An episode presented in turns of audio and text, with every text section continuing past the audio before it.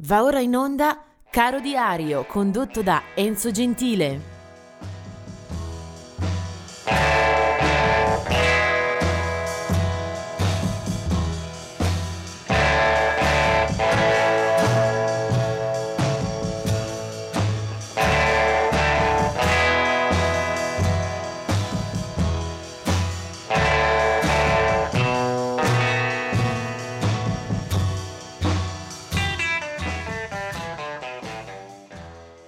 Oggi è il giorno otto di eh, gennaio e salutiamo subito chi ha scelto anche oggi di ascoltare Caro Diario, che eh, prevede una scelta molto complicata ma un po' di rigore per eh, la canzone e la musica da, pro, da proporvi.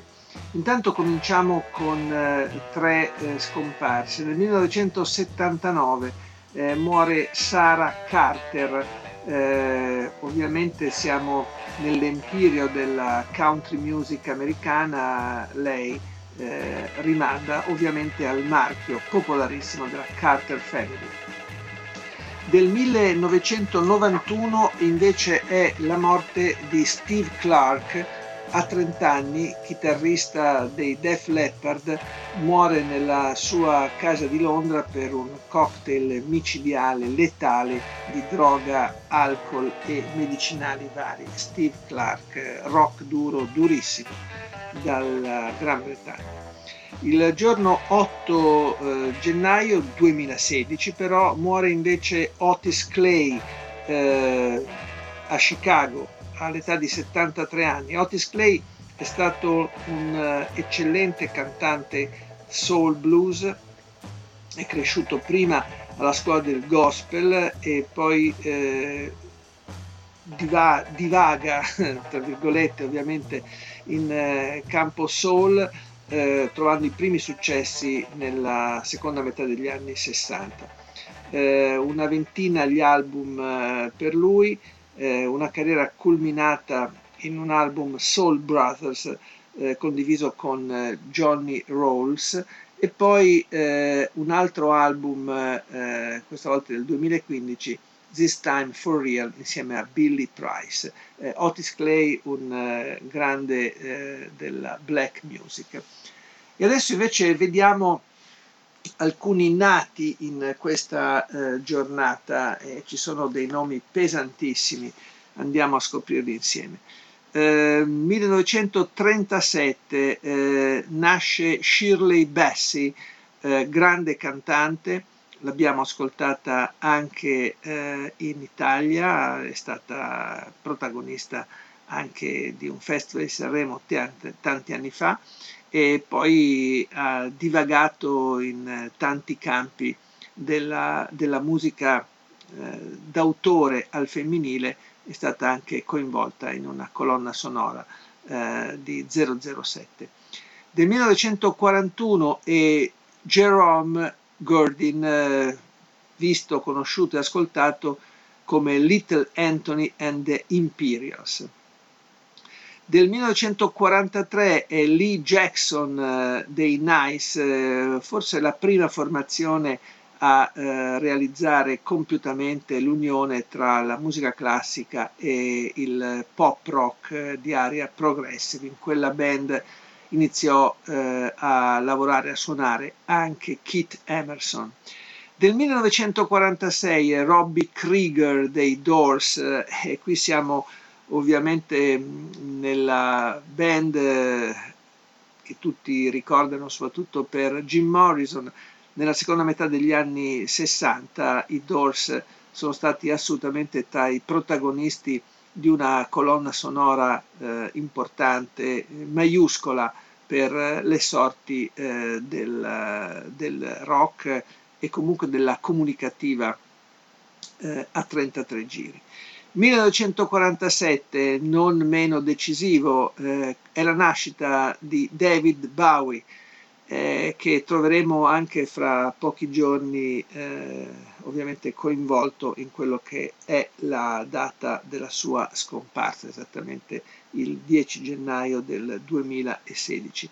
Eh, David Bowie inizia con un primo album nel sessantasette, eh, prima aveva già provato anche con eh, altri nomi, con altre sembianze, ma sfonderà soprattutto da fine anni sessanta con Space Oddity e poi per gli settanta, gli ottanta, i novanta, una figura insomma eh, imprescindibile per eh, non solamente la cultura musicale ma per eh, il, l'universo rock inteso nel senso più ampio, dove c'è anche la moda, il cinema, eh, il tratto, il disegno, insomma David Bowie, eh, figura immensa.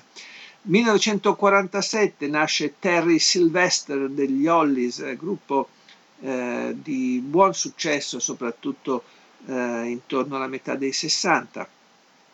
Del millenovecentocinquantacinque è la nascita di Mike Reno dei Loverboy, gruppo pop eh, un po' greve, un po' elefantiaco dagli Stati Uniti. Del millenovecentosessanta è la nascita di Dave Weckl, un virtuoso della batteria eh, che troviamo in diverse formazioni e incisioni eh, tra jazz e fusion. E poi del millenovecentosessantasette è la nascita di R. Kelly. Di Chicago Robert Sylvester Kelly nasce appunto nel millenovecentosessantasette, uno degli artisti di rhythm and blues eh, di maggior successo di tutti i tempi. Eh, soprattutto negli anni novanta è un must assoluto eh, del mercato, eh, vendite travolgenti e soprattutto una figura eh, di riferimento come autore, produttore e naturalmente come eh, cantante.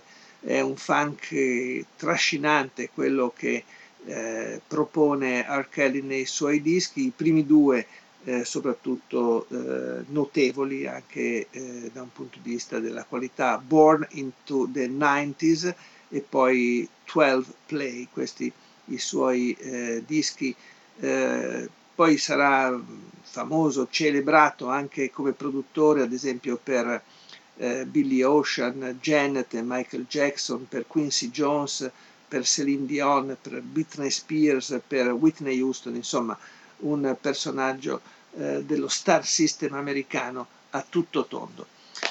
E però la musica, la canzone che oggi ascoltiamo non può che eh, mandarci a un artista eh, che, da cui tutto è partito, possiamo così dire. Lui è Elvis Presley, eh, figura eh, da cui non si sfugge nel raccontare la storia del rock and roll. Tutto eh, comincia dalle sue, dai suoi primi passi, almeno a livello eh, di comunicazione, di notorietà, di diffusione orizzontale presso il grande pubblico.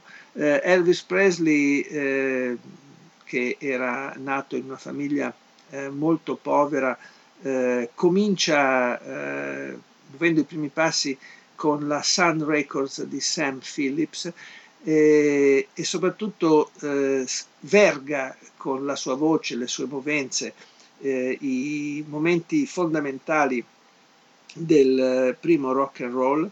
Eh, è una passione quella per il canto che ne istruisce tutte le mosse in gioventù, eh, e parlo di mosse perché non era solo Eh, il volto o la voce a eh, vincere eh, sul grande pubblico, ma appunto anche quello che era le sue movenze, considerate in eh, taluni casi molto pericolose per eh, la gioventù. Tutti conoscono ovviamente i grandi brani di rock and roll del primo Elvis, eh, che fu veramente formidabile, penso a Heartbreak Hotel per esempio, e poi a tutti i classici eh, ripresi da qualche altro autore o comunque realizzati in proprio, da Hound Dog a Love Me Tender, eh, sono eh, una sequenza eh, interminabile di eh, hit, eh, penso a Whole Shook Up, eh, Teddy Bear, eh, Jailhouse Rock, eh, talvolta si ritrovano anche in tv con delle eh, perfette messe in scena dal punto di vista del racconto. Poi Elvis, dopo il servizio militare, ovviamente cambia strada, lo troviamo anche eh, in eh, canzoni insomma forse discutibili. C'è per esempio Surrender, che eh, non altro che la versione in inglese di Torna a Sorrento, e comunque ci sono brani anche più morbidi, più eh, lievi, eh, più melodici. Can't Help Falling in Love, che comunque eh, piacciono e rimangono nella memoria collettiva. Quello che scelgo è un brano eh, non, eh, non sconosciuto ovviamente, e neanche minore, di Elvis, ma è un brano che forse lo rivela in una luce che resiste anche nel tempo, senza essere quel travolgente rock and roll delle origini. Elvis, che abbiamo visto tante volte anche sul set cinematografico, oltre trenta le pellicole di cui è protagonista, nessuna imperdibile, e allora riascoltiamone la vocalità assolutamente eh, superba e sinuosa in questa In the Ghetto. Lui è Elvis Presley. As the snow flies on a cold and gray Chicago morning, a poor little baby child is born in the ghetto. And his mama cries, cause if there's one thing that she don't need, is another hungry mouth to feed in the ghetto. Now people, don't you understand, the child needs a helping hand. He'll grow to be an angry young man someday. Now take a look at you and me, are we too blind to see? Or do we simply turn our heads and look the other way? Well, the world turns, and a hungry little boy with a runny nose plays in the street as the cold wind blows in the ghetto. In the ghetto. And his hunger burns, so he starts to roam the streets at night, and he learns how to steal and he learns how to fight in the ghetto. In the ghetto. And then one night in desperation, the young man breaks away. He buys a gun, he steals a car, tries to run, but he don't get far, and his mama cries. As a crowd gathers round an angry young man face down in the street with a gun in his hand in the ghetto. And as her young man dies in the ghetto. On a cold and gray Chicago morning, another little baby child is born.